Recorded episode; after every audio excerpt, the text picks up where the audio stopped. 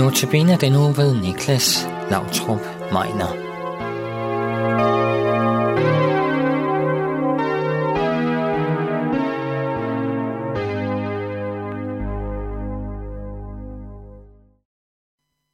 Kong David, Israels største konge.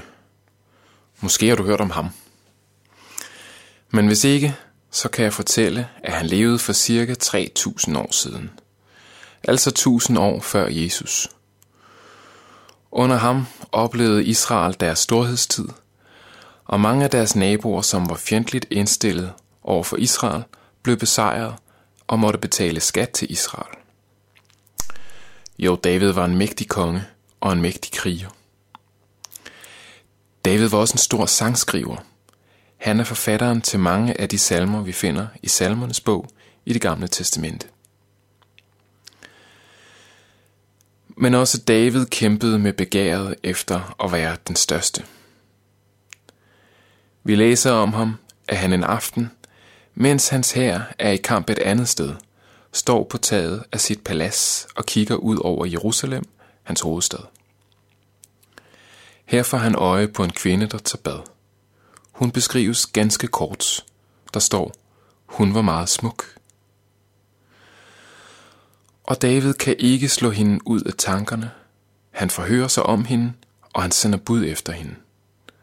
Hun hed Batseba. Bibelen gør kort proces.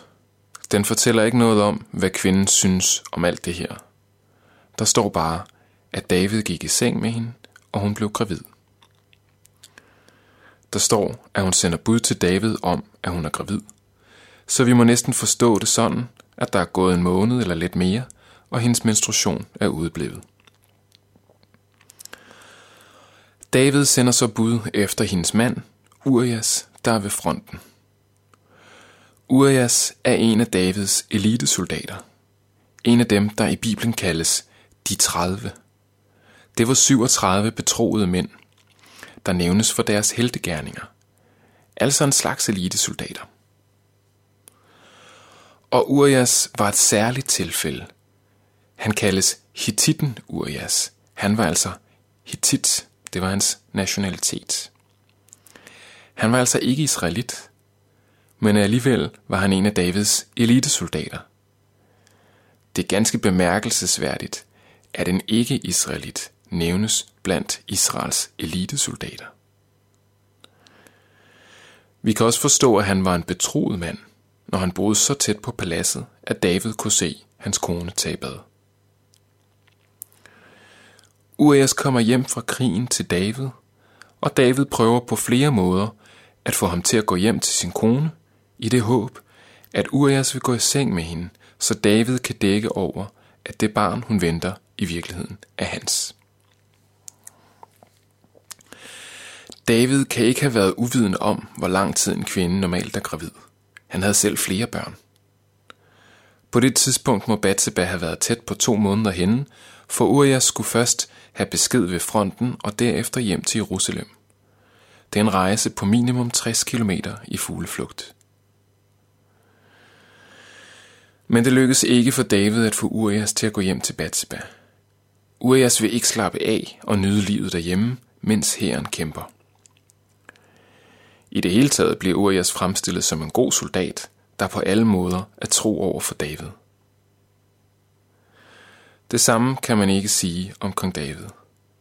David er ikke tro over for sin trofaste soldat. Han sørger for, at Urias bliver slået ihjel. Den store sangskriver, den mægtige konge, den stærke kriger, han som bliver kaldt en mand efter Guds hjerte. Sådan kalder Bibelen ham.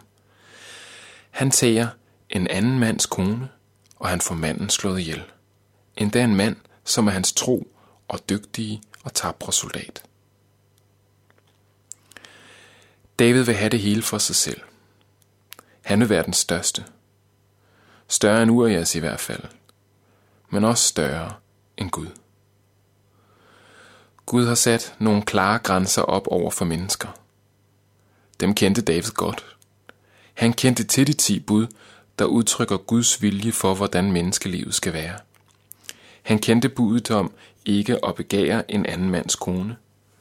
Det gjorde han alligevel. Han kendte budet om ikke at slå ihjel. Det gjorde han alligevel.